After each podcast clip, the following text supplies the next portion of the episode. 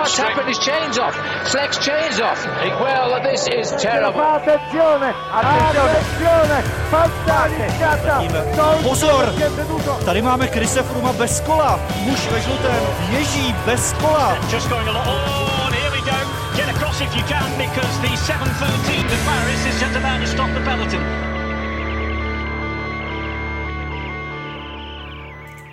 Dobrý den a vítejte u nového Velofocus podcastu. Včera byla v Paříži otajněna podoba trasy příští Tour de France, a to jak mužů, tak žen. Na hlavní body se podíváme v následujících minutách a kromě toho se ohledneme také za silniční kariérou Zdeňka Štybara, která v minulém týdnu došla ke svému konci. No a na to všechno tu vítám Tomáše Jílka. Ahoj Tomáši. Ahoj. A taky moji kolegyni Sašu Tinkovou. Ahoj i tobě. Ahoj. A od mikrofonu zdraví Vojta Jírovec. Tak jaké byly ty vaše vůbec vlastně první dojmy, když jste ty trasy viděli? Tomáši, ty si provázel vlastně celým tím slavnostním ceremoniálem ve středu, tak co jsi si říkal, když tam začaly se sypat ty galibiery, turmalety a tak dále, tak jaký byly tvoje dojmy?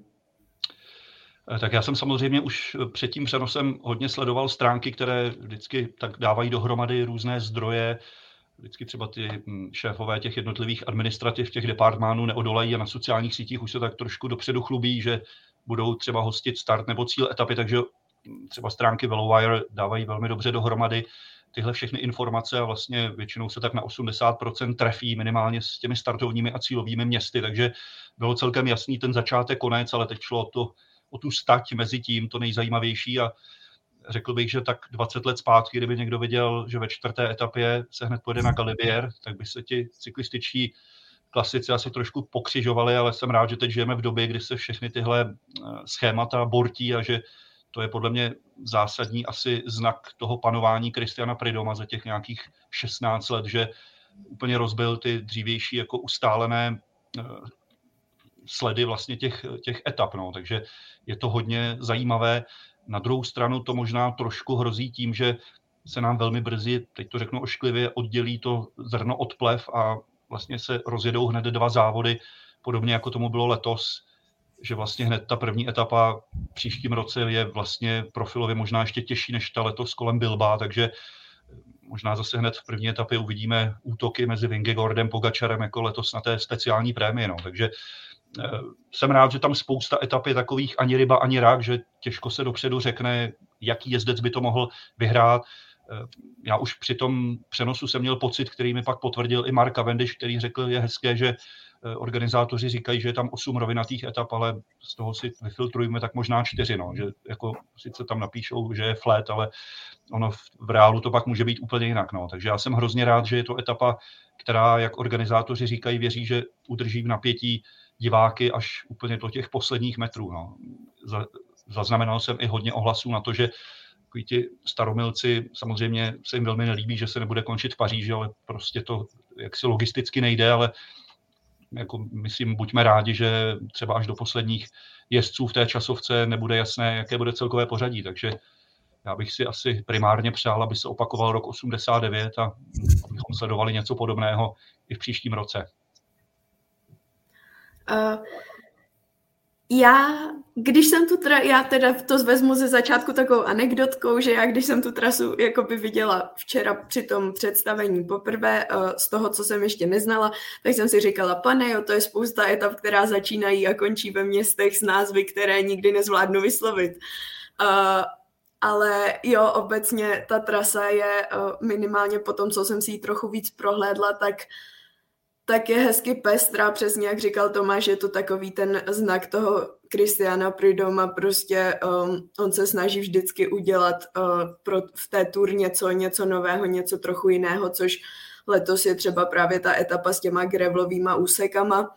Uh, říkala jsem si, je to prostě strašně těžký začátek, strašně těžký konec, který bude určitě uh, hodně napínavý. Mě třeba Jasně, ta poslední sprinterská etapa na champs je taková tradiční, je to, je to taková marka určitá té uh, Tour de France, ale příští rok to nepůjde a mně vůbec nepřijde nic špatného na tom, že to bude končit časovkou dnes, která vypadá uh, extrémně napínavě a pokud to před ní bude nějak vyrovnané, tak uh, by to přesně tam by se prostě celá ta tour mohla rozhodnout, což asi nikdo si nepřeje víc, než aby prostě do poslední etapy to bylo takhle napínavé a já bych tady nerozebírala všechno, co budeme ještě rozebírat, tak rychle se vyjádřím k tomu, co jsem si říkala, když jsem viděla trasu Tour de France Fun. Uh, a to je to, že mě zaskočilo trochu možná nemile, že i když se mi ta trasa velmi líbí, tak mě zaskočilo, že jednak je kvůli termínu vměstnaná 8 etap pouze do 7 dní,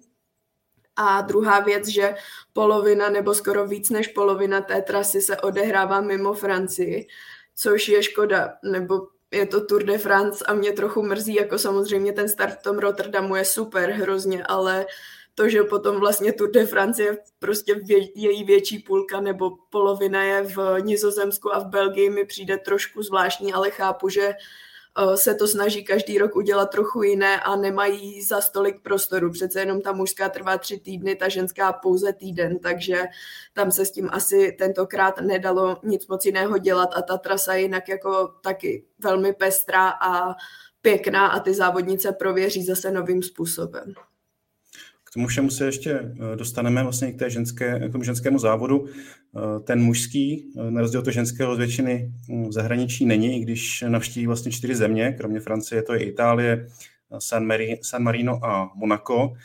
Jak se vám vlastně líbí ten, ten italský úvod? Ty si Tomáš říkal, že by to mohlo být ještě možná náročnější než to letošní Baskicko, které, pokud si to já vybavuju, tak tam vždycky zmíním ty spousty, spousty diváků, těžký profily, Eh, nadšení těch, těch fanoušků, eh, tak jak se ti zamlouvá na ten italský?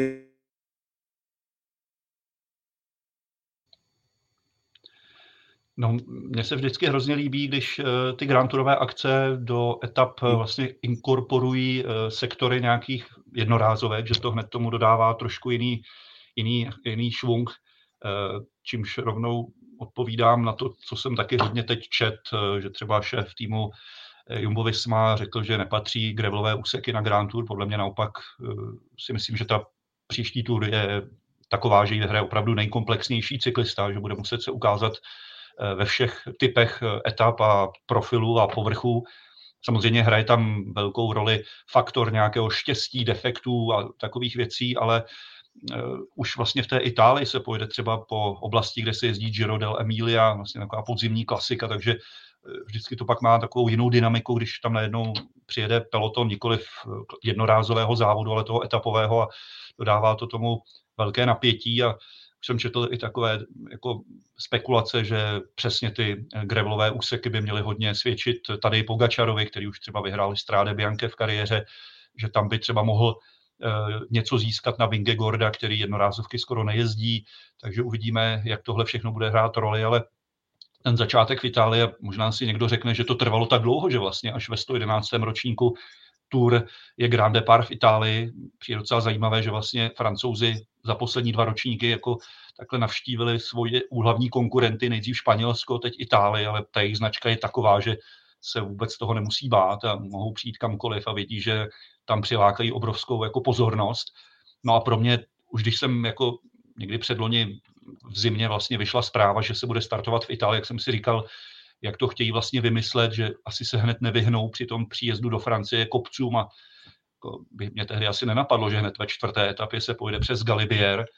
A taky jsem si říkal vlastně, jak se potom zpátky dostanou do Nice, protože už do té Francie pojedou celkem v blízkosti toho azurového pobřeží, takže eh, v tom se mi i ta eh, mapa, když se na ní podívám, líbí víc než třeba ta letošní, ne, že by úplně objela celou Francii, ale přijde mi, že už je tam přeci jenom jako ta čára vede přes víc jako regionů francouzských a zároveň to asi potvrzuje to, co se očekává, že v příštím roce nebo 25 ten Grand Depart bude někde na severu Francie, že to je oblast, která teď ty dva roky zůstala trošku jako v pozadí. No. Takže eh, velmi se mi líbí ten začátek, ale zase říkám si, jestli se příliš brzo jako neoddělí prostě ti jezdci na celkové pořadí. Mně se to vždycky líbilo, že oni byli v takové trošku nejistotě tlaku ten první týden, kdy zdánlivě i ty nevinné etapy mohly nadělat problémy. No. Takže uvidíme, jestli se hned po té čtvrté etapě jako nevytvoří nějaké velmi výrazné rozdíly mezi těmi úplně top a těmi, kteří by třeba v tom prvním týdnu za jiných okolností mohli pomýšlet na žlutý trikot. No, já jsem si říkal, co si tak při těch současných uh, itinerářích tu říká takový Fabien Cancellara. Ten je asi rád, že jezdil v době, kdy jezdil, protože mám pocit, že letos nebo v současné cyklistice by si toho žlutého trikotu zdaleka neužil tolik, jako když, když vždycky vyhrál pro prolog, pak nebyly žádné bonifikace a on jezdil týden ve žlutém. No, ale to říkám tedy i s důrazem na to, že to byl vždycky můj oblíbený jezdec. A mně se ta trasa nebo ten začátek Tour de France uh, příštím roce taky hrozně líbí, protože se mi líbil už ten letos v tom Baskicku a tenhle je vlastně určitým způsobem podobný, taky to nezačíná žádnou tou etapou. A jo, přijde mi ještě jako těžší než ten letos. Bude to opravdu, jako dá se říct, hardcore obecně ten první týden, protože tam jsou vlastně tři 200-kilometrové etapy po sobě, dvě z nich rozhodně nejsou po rovině, jsou to spíš takové klasiky a v té čtvrté už se jede na Galibier, pak je tam individuální časovka na konci týdne ta vlastně asi což bude všemi obávaná etapa, která povede po těch grevlových sektorech. Eh, což teda Tomáš říkal, že tam patří, tak já, abych se k tomu rovnou taky vyjádřila, tak uh, jako na tu tur asi prostě patří všechno. Vždycky to tak bylo historicky, že ten vlastně ředitel závodu zkoušel nové věci. Uh, takže proč by tam ty gravelové sektory nepatřily. Ale ano, je tam prostě ten faktor toho, že se to nedá úplně ovlivnit, nějaká prostě nešťastná náhoda. A my jsme to viděli už vlastně v prvním ročníku Tour de France FAM, kde uh, byly ty, ty uh, gravelové sektory vlastně v podobném místě. Francie taky zařazeny a udělalo to tam naprosto strašný uh, bordel, když to tak řeknu, v tom pelotonu uh, což jako já o tom moc nepochybuju, že to tak bude i letos. Uh, a jinak ještě, když se teda vrátím zpátky k té Itálii, tak uh, je to zase další prostě hrozně tradiční cyklistická země a ten start bude určitě krásný, bude plný fanoušků, uh, je to Toskánsko i ten region Emilia Romagna budou prostě um, turisticky, ale i um, u televize vlastně hrozně pestré a hezké na toto sledovat. Tomáš říkal, že se pojede přes San Luku, tak já bych dodala, že se ještě ve druhé etapě taky pojede přes Imolu, eh, přes tedy tradiční motoristické místo a kde se samozřejmě konalo eh, mistrovství světa v cyklistice, kde vyhrál Julian Alaphilippe.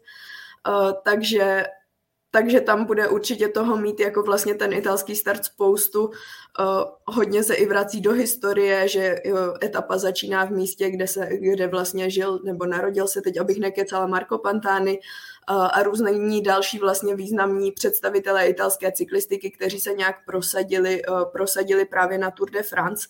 Takže uh, v tomhle ohledu je to taky hezké to propojení nějaké té historie a té trasy vlastně Tour, která povede uh, po tom italském území. Já bych měl ještě jenom takový drobný přípodotek k tomu, jak se vždycky říká, co na Grand Tour patří a nepatří. Já se vždycky vzpomenu v téhle souvislosti na Tour 2014. Vincenzo Nibali do té doby nejezdil Flandry, nejezdil Rubé, přijel strašlivý počasí. Kdo umí, umí, prostě vyseknul to tam a v té etapě udělal jeden ze zásadních kroků k celkovému vítězství. Tady Pogačar přijel poprvé na Flandry a hned tam patřil mezi nejlepší, takže jako pro mě to je, že kdo zvládne tuhle etapu teď bez ohledu na, nějaké, na nějakou smůlu, technické problémy, tak ten prostě ukáže, že je komplexní cyklista, že si zaslouží, zaslouží takhle velkou akci vyhrát. No, je to jeden z, kroků, který musí udělat na tom, aby celou tu Grand Tour vyhrál. No, sprinteři taky nemají rádi hory a musí nějak zvládnout. No. No tady vlastně o tom mluvíme, jako že to je novinka, ale ono se dá vlastně říct, že se Tour de France vrací úplně k tomu počátku, že jo? protože na začátku ty první ročníky, tehdy se tomu samozřejmě dávno ještě neříkalo gravel, ale ty eh, cesty připomínaly právě tyhle, ty, tyhle ty úseky, takže souhlasil bych s váma, že to je nějaký test eh, komplexnosti a pokud chce někdo vyhrát Tour de France, tak by měl být zároveň i eh, tím všestranným závodníkem, který zvládne, zvládne všechno. Vy jste mi předtím vypadli, nebo jsem vypadnul já, takže jsem to asi úplně neslyšel, ten váš začátek, ale ještě jsem vlastně říkal, že docela závidím obyvatelům Turína, kteří si v příštím roce užijou jak etapu Gira, tak etapu Tour de France, což eh, se nečasto stává. Eh, zaznamenal jsem taky vlastně ty reakce Marka Cavendishe, kdy on říkal, že to je so hard, eh, říkal to asi třikrát po sobě, takže tím tomu ještě dodal tak jako na důležitosti. Tak souhlasili byste s ním a třeba který, který etapy byste vypíchli jako ty vůbec nejnáročnější z toho, z toho programu? Tomáši.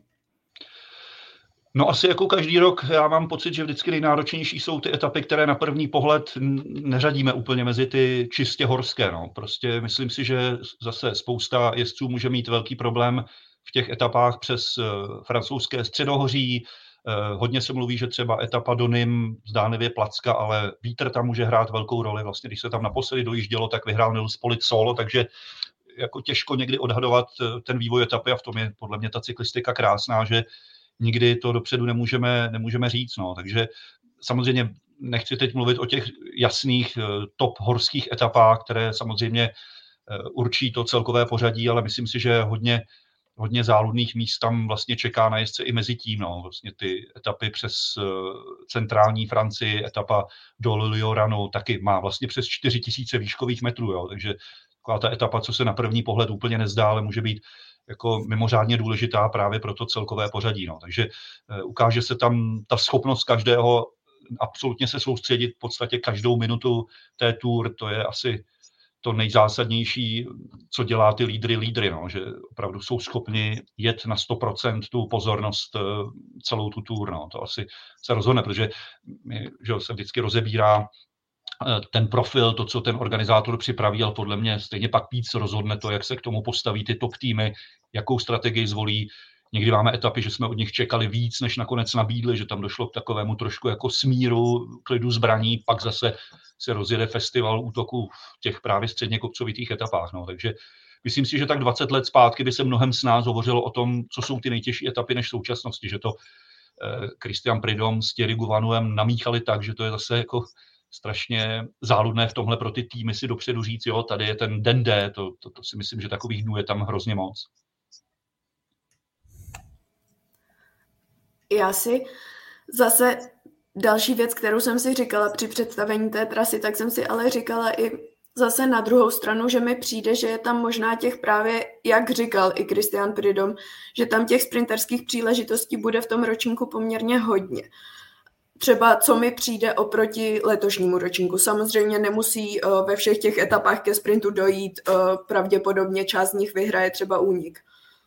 Uh, ale určitě to budou mít sprinteři hrozně těžké na začátku dostat se k té třetí etapě, která vlastně pro ně bude první, kde budou usilovat o nějaký úspěch, ale mají tam hned v prvním týdnu další dvě sprinterské etapy a, a zároveň je to trochu takové, takový paradox té tour příští rok je, že tím, že nekončí na, naš, uh, pardon, na Champs-Élysées tím sprintem, tak sprinteři mají vlastně, když to tak řeknu blbě, tour na 16 dní nebo na 16 etap, protože ta jejich poslední příležitost přijde v té 16. etapě a potom je tam ten šílený závěr vlastně uh, s těmi opravdu jako horskými zkouškami a s tou závěrečnou časovkou, kdy já už jsem včera i četla nějaké ohlasy třeba Jaspra Philipsena, který tam vyloženě jako řekl, že jestli nebude mít v té době zelený dres, který by chtěl dovést vlastně do toho NIS, tak z té tour prostě po té 16. etapě odstoupí, protože samozřejmě potom je olympiáda v Paříži a, a olympiáda v Paříži to je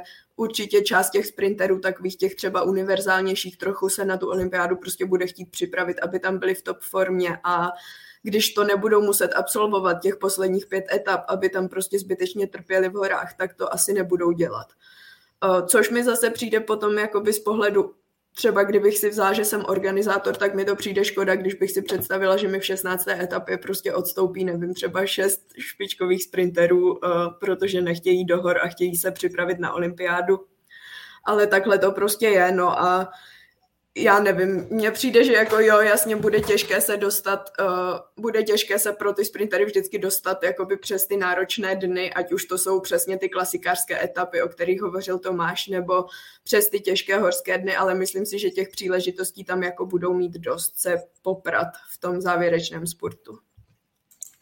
Já jsem si taky říkal, kolik vlastně rizích sprinterů dojede až do, do NIS, že tam půjde asi hlavně o tu motivaci pro toho, kdo bude mít v tu chvíli zelený dres, ale spíš čekám, že to bude někdo opravdu typu Vauta van Arta, no, že asi příští rok ten zelený dres nezíská jako rizí sprinter, tak jako letos Philipsem, že, že asi přijdeme o takové ty etapy, které pro mě letos patřily mezi vrcholy a to bylo to, když se v posledním týdnu dva dny po sobě dostal Kasper Asgren do úniku a náhle měl vlastně dvě výhry během 24 hodin. No. To byly hrozně zajímavé etapy, kdy zdánlivě proti jasné přesile to dokázali vlastně dva dny po sobě malá skupinka dotáhnout až do cíle. No. Takže to asi příští rok vlastně neuvidíme, protože vždycky největší šanci na ten úspěšný únik mají jezdci v tom posledním týdnu, kdy už jsou obrovské rozestupy, takže v tomhle si myslím, že ta dynamika toho třetího týdne v příštím roce bude trošku jiná a bude to všechno asi hlavně o tom celkovém pořadí. Jen vlastně připomenu, že mezi eh, koncem Tour de France a tou eh, časovkou je 6 dní, což není úplně dlouhá doba na to vůbec se teda samozřejmě dostat do Paříže, ale vůbec jako nějak mentálně na to nastavit, připravit se a tak dále. Když jste viděli tu trasu, tak mě napadá ještě, komu, komu byste řekli, že bude nejvíc sedět z těch hlavních favoritů, protože já, když jsem viděl ty počty převýšení, ty etapy, tak mě jednoznačně napadl Jonas Vingegaard. Uh, jak to bylo u vás? Tak já si myslím zase na druhou stranu, že tam je opravdu pro každého z těch favoritů něco, co mu bude sedět lépe než těm ostatním. Ve, pro, vlastně pro Remka Evenpoola, kdyby se zúčastnil tur, tak mi přijde, že hraje, uh, hraje roli nebo hraje v jeho prospěch ty časovky, protože on je v nich opravdu jako výjimečný s tím svým uh, posezem na kole, ale minimálně jako by ta první časovka, která je taková asi tradičnější ta poslední, tam si myslím, že to už bude, tam už bude moc faktorů na to, aby se dalo říct, kdo tam bude favorit.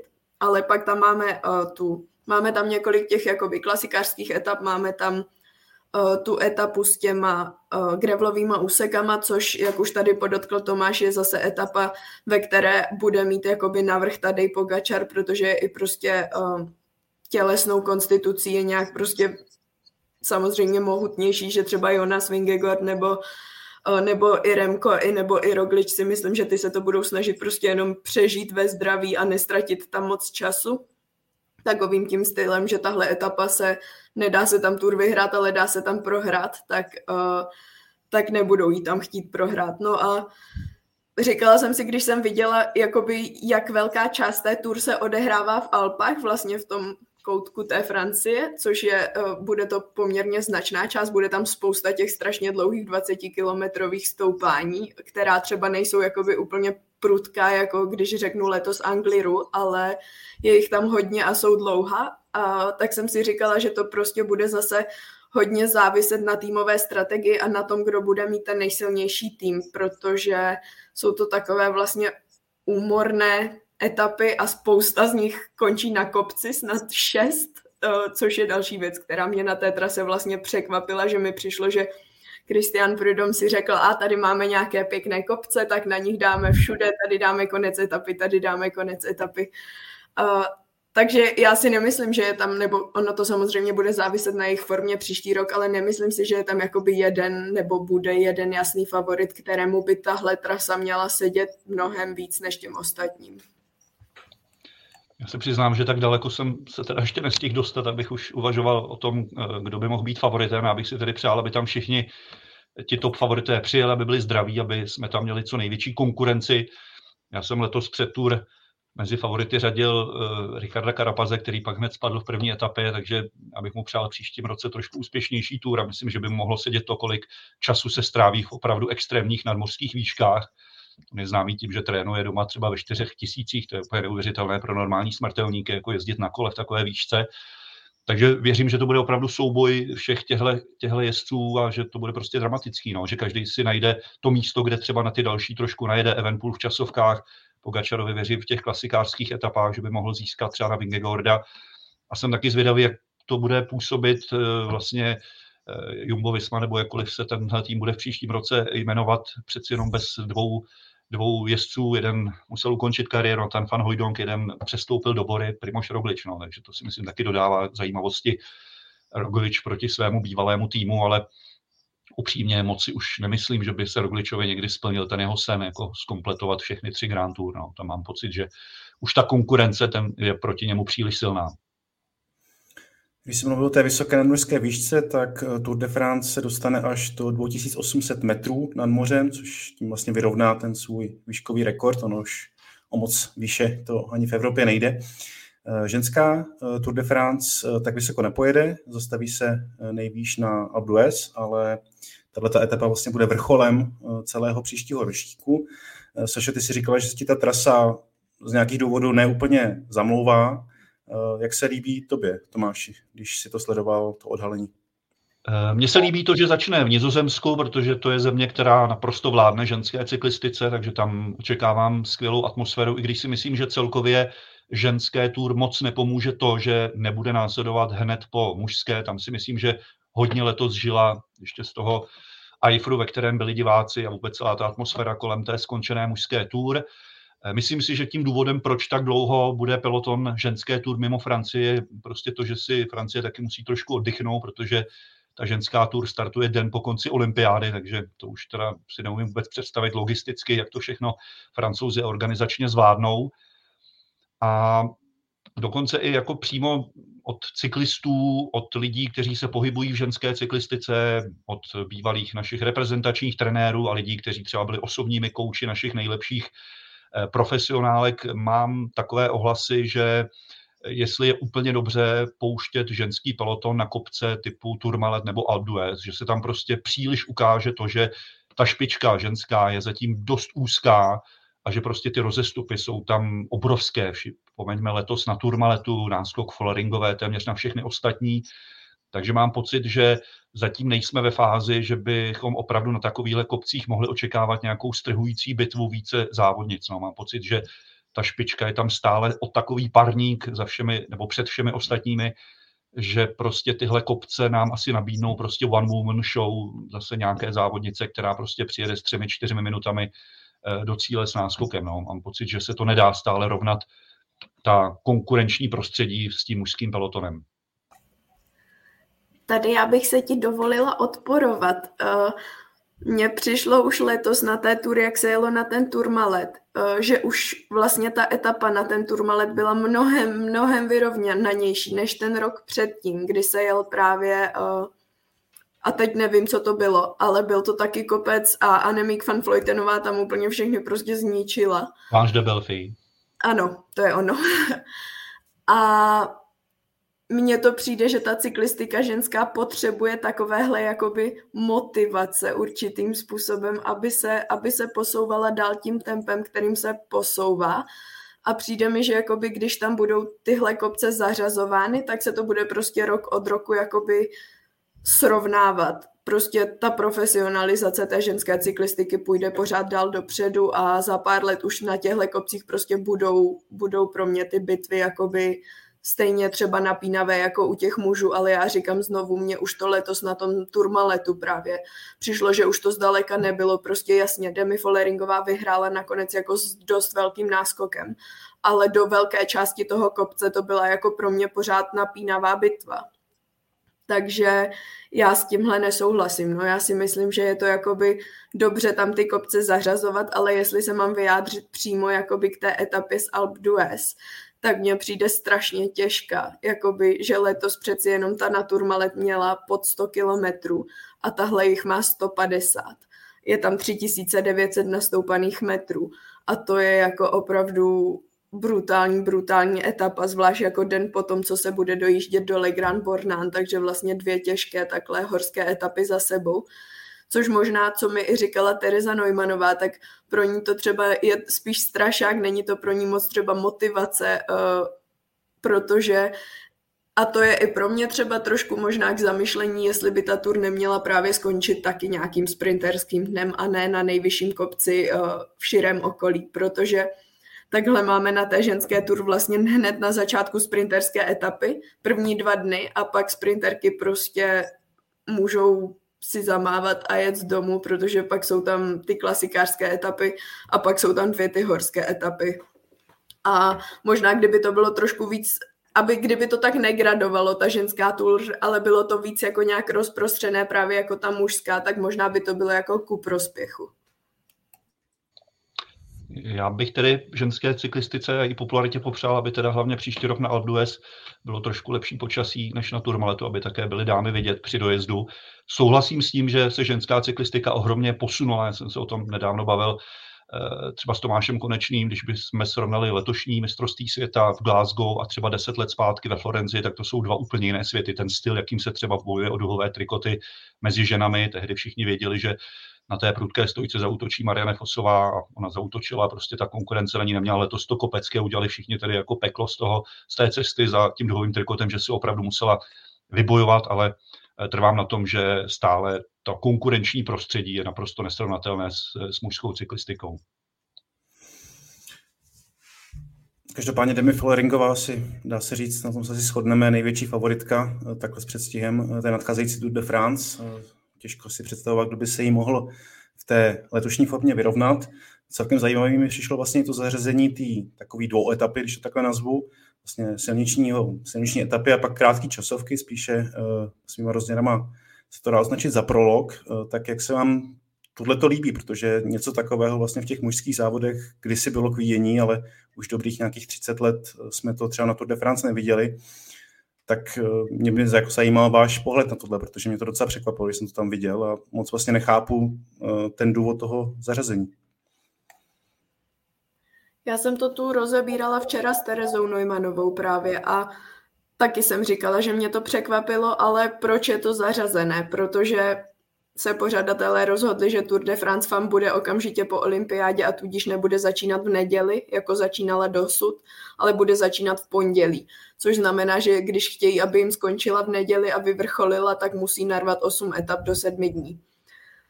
A mně se to, jakoby tohle je jedna z věcí, která se mi nelíbí. Teda Tereza Neumannová mi říkala, že jí to nepřijde až tak hrozné tím, že je vlastně, že jí to přijde taky jako hodně zastaralý model, ale tím, že ta časovka má jenom 6 kilometrů, takže jí přijde, že je to jakoby eh, zvládnutelné a snesitelné.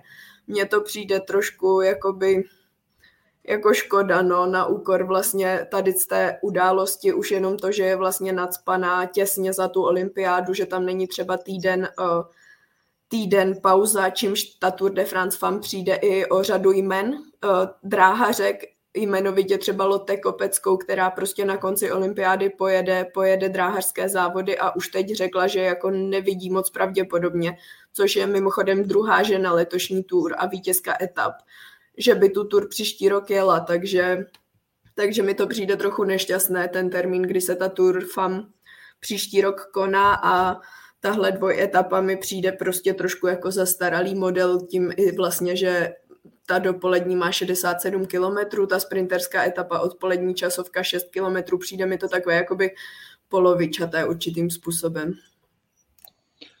Já jsem ty časy teda jako divák aktivní nezažil, no, se vlastně u nás ani nedalo na tur dívat za Komančů, ale eh, mně se hrozně líbilo, když jsem si pak pouštěl záběry, jak Bernard Ino tehdy na přelomu 70. 80. let, sice ještě jako mladík, ale už takový kápo pelotonu, vedl vlastně protesty stávky na tur, kdy stávkovali proti těm etapám a vlastně si sedli na silnici a řekli, ne, dneska prostě dvě etapy nepojedeme. To byly doby, kdy se jelo třeba 25 etap, jako měla tur, jo, dohromady. Takže mně tohle přijde jako taková, takový zajímavý dvojboj, takový jako drobný omnium, jak na dráze, dvě disciplíny si střihnou hezky po sobě. Eh, mně se hrozně líbilo, jak teď na posledních mistrovstvích nebo i světa i Evropy jsou někteří schopní v jeden den téměř jet silniční závod a pak ještě hupsnout na dráhu a vyhrát vylučovačku, takže jako myslím si, že, že mě to jako moc, moc nevadí, no, jako dát si takhle dvě krátké etapy, no, nebo krátkou časovku a sprinterskou krátkou v jednom dnu. Myslím si, že to nakonec může být oživení pro ten závod. Že proto máš žádný problém. Eh, posuňme se ještě vlastně k někomu, kdo eh, tu příští Tour de France, eh, dá se říct, se už jako jistě nepojede, to je Zdeněk Štybar, který oznámil vlastně konec té své silniční kariéry, a to na závodě v Hongkongu.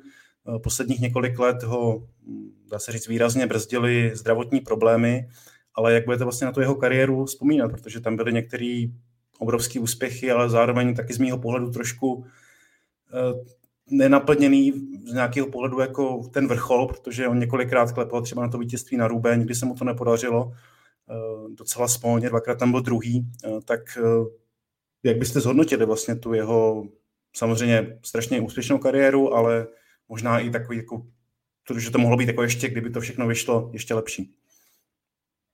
Tomáš.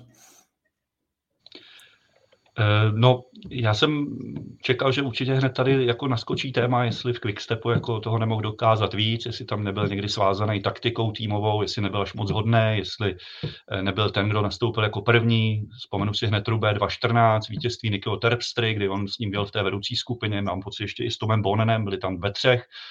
Eh, já tenhle argument se objevuje hrozně často a pak vždycky říkám, no tak se podívejte na to, jak dopadli sprinteři, kteří odešli z Quickstepu, že jo, Gavíry a Viviany, Sam Bennett, jo.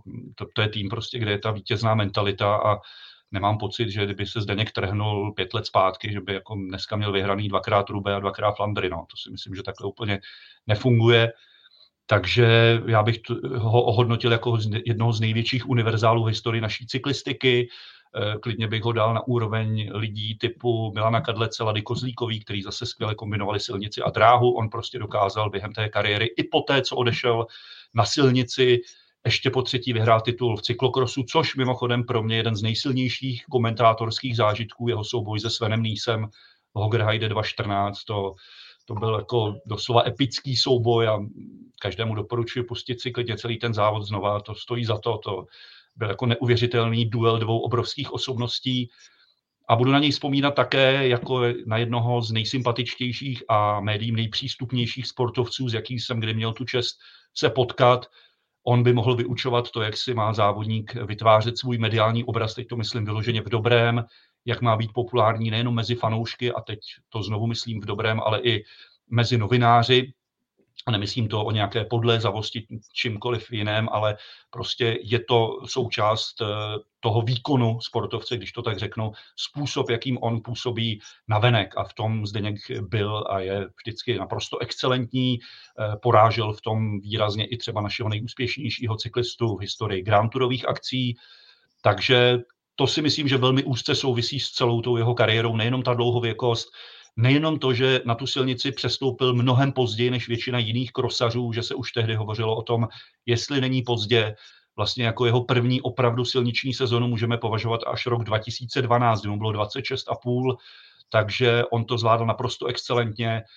Nikdy nezapomenu na jeho premiéru na Rubé, kde možná měl k tomu vítězství ještě blíž, než když pak byl dvakrát druhý, prostě střed s divákem, jel ve skupině s Fanmarkem a Kančelárou eh, pro mě to byl vždycky člověk, který, a každý vám to řekne, doslova fanatik tréninkový, který, kterého někdy trenéři museli až trošku brzdit, jo? člověk, který opravdu si spíš přidal, než by si kdekoliv ulevil v té přípravě, takže opravdu neuvěřitelný dříč, kterému se to vracelo v té kariéře.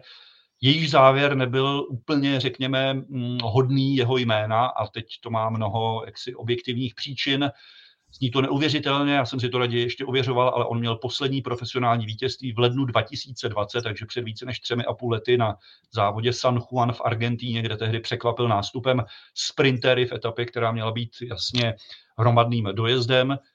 Takže ten závěr se to na něj nakupilo. No. Zdravotní problémy se srdcem, s tou kyčelní tepnou, jedno s druhým covid, to málo kterého sportovce to tak semlilo jako jeho, to snad jenom Gavíru se Saganem v tom cyklistickém prostředí, takže pro mě je to opravdu jako nezapomenutelná postava historie našeho sportu, nejenom eh, díky výsledkům, ale vůbec celkově, jaká je to osobnost a co tomu sportu dal a jak ho spopularizoval mezi, mezi lidmi, protože to, že jeden člověk dokázal v cyklokrosu, v tom zájmu třeba o mistrovství světa 2010 udělat to, co byl schopen třeba v hokeji Jaromír Jágr, prostě na to jméno se chodilo, to jméno přitahovalo ty diváky, tak z tohoto pohledu pro mě Zdeněk je prostě jednou z největších postav historie naší cyklistiky. Co já k tomu vlastně mám dodat? Já s tím úplně naprosto souhlasím a já jsem se se Zdeňkem Štybarem teda osobně nikdy nesetkala, ale měla jsem připravený úplně stejný vlastně argument jako Tomáš, že minimálně z rozhovorů četných, co jsem s ním slyšela, tak na mě vždycky působil jako extrémně sympatický člověk a prostě který je k těm médiím prostě komunikativní, prostě umí, umí podat prostě, co se v tom závodě stalo a jak on na to nahlíží jako velmi vstřícný a pak se tady Tomáš zmiňoval o tom samozřejmě, že teda jo, kdyby nebyl v Quickstepu, tak by toho dokázal a já s tím taky, s tímhle taky nesouhlasím. Jakoby on byl pro mě jedním ze základních stavebních kamenů, vlastně klasikářsky a asi i sprintersky nejúspěšnější stáje jakoby posledních deseti let. a dosáhnul tam vlastně na skvělé týmové úspěchy a i na skvělé, ale i osobní úspěchy. A když řeknu jeden, tak prostě vítězství na Tour de France v etapě pro českou cyklistiku, které prostě bylo po strašně dlouhé době a od té doby taky doufám, že se nemýlim, ale žádné nebylo.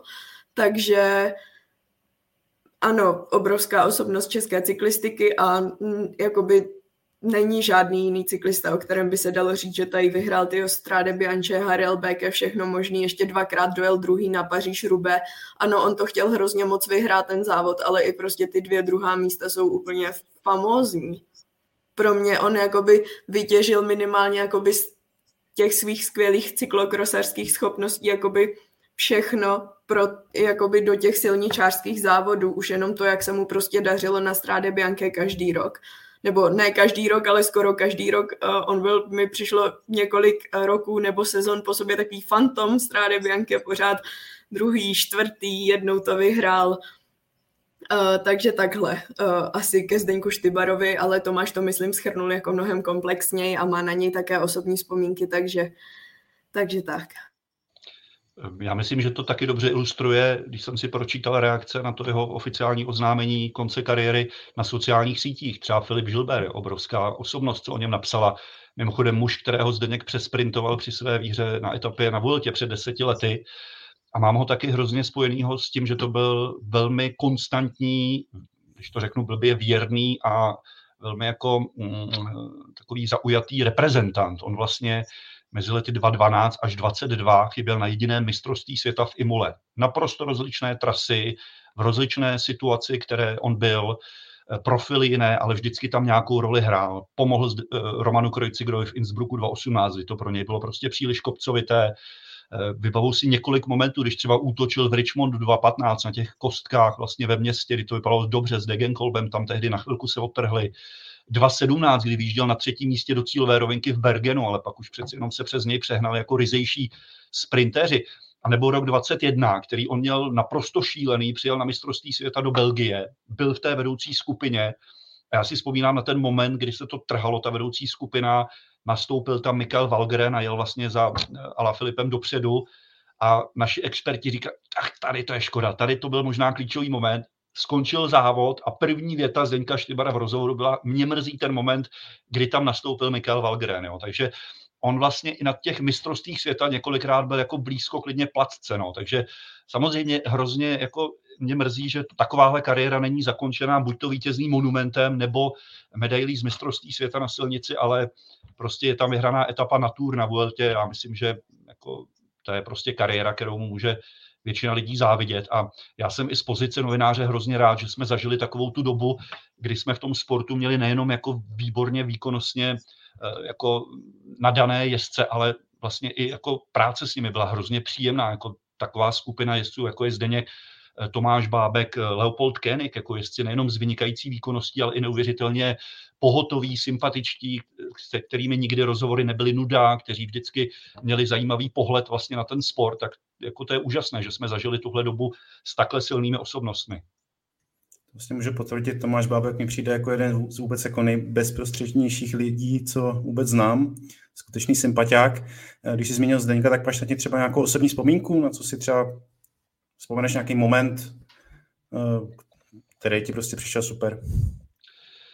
Eh, já mám takovou jako vyloženě osobní, že on u nás i několikrát, když zrovna nejel, tak komentoval etapy Tour a on byl vlastně jediný z lidí nebo z těch našich expertů, který říkal, že on si nerad z novináři tyká. Jako zajímavě to jako vysvětloval, říkal, jako, že je rád, když se tam drží nějaký jako trošku odstup, kdy to je jako je tam jako cítit, že, že, že tam není vyloženě jako komentátor, ale přichází jako host, jako ten expert speciální, který to má nějak popisovat. Takže to je jenom vyloženě takový detail, který jsem u něj zaznamenal a taky se mi líbilo, když letos na akci Letap Czech Republic přijel se svým tátou.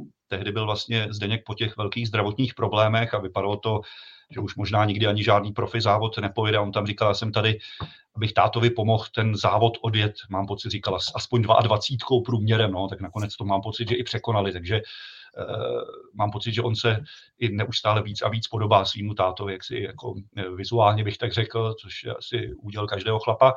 Takže mm, to jsou takové jako střípky malý, který, za který jsem mu jako samozřejmě rád, ale znovu říkám, eh, v konkurenci třeba s vítězstvím Jardy Kulhavého na olympiádě v Londýně pro mě, za co jsem mu vděčný, je to, co ten jako úplně antický souboj, který svedl se Svenem Nísem v tom Hograjde před devíti lety. No, to pro mě do dneška, jako mám husinu, když si na to vzpomenu, když jsme to tehdy, mám pocit, se Zdeňkem Linářem nebo s někým komentovali a to teda byl závod jako neskutečných zvratů, tam každý asi třikrát spadnul, jo, to, to, to je jako, tohle dělá ten sport krásný, no, takový jako opravdu historický nezapomenutelný dramata. To byly moc hezká slova. Já bych se na závěr vlastně ještě zeptal, že jsme mluvili o tom, že to je konec té silniční části kariéry, ale hodně se mluví o tom, že by se Zdeněk Štybar měl ještě představit na mistrovství světa v táboře v cyklokrose, který vlastně dneska jsem koukal přesně za 100 dní, to mistrovství. Máš nějaký informace, Tomáš, že by tomu tak skutečně mělo být a jak se vlastně těšíš na tohle mistrovství, který bude vlastně vrcholem vůbec cyklokrosové sezóny v příštím roce? Já, jak znám Zdeňka, tak mám pocit, že on tam rozhodně nepřijede v situaci, kdy si nebude jistý tím, že tam předvede prostě důstojný výkon svého jména. Já mám pocit, že on je takový profík, že eh, ať by to možná pro diváky mohlo vypadat jako hezky, on rozhodně není podle mě ten typ, že by se tam přijel nějak rozloučit, zamávat a z 34. místa jako si užít potles diváků v cílové rovince. To si myslím, že Zdeněk je takový maximalista a perfekcionista, že jestli tam přijede, tak tam bude bojovat o to desítku. Jako prostě. Já jsem v tomhle možná třeba trošku víc jako pesimista, než když jsem o tom mluvil s Luborem Tesařem, který říkal, hele, tam nasněží, eh, to je frajer, který je schopen klidně bojovat jako v obednu. Jo? Já upřímně říkám, že v tomhle nejsem takový optimista. Jo? Já mám pocit, že prostě Zdeněk už v tom krosu se nepohyboval tolik, jako prostě ti šílenci, co si tam rozdávají první dvě místa.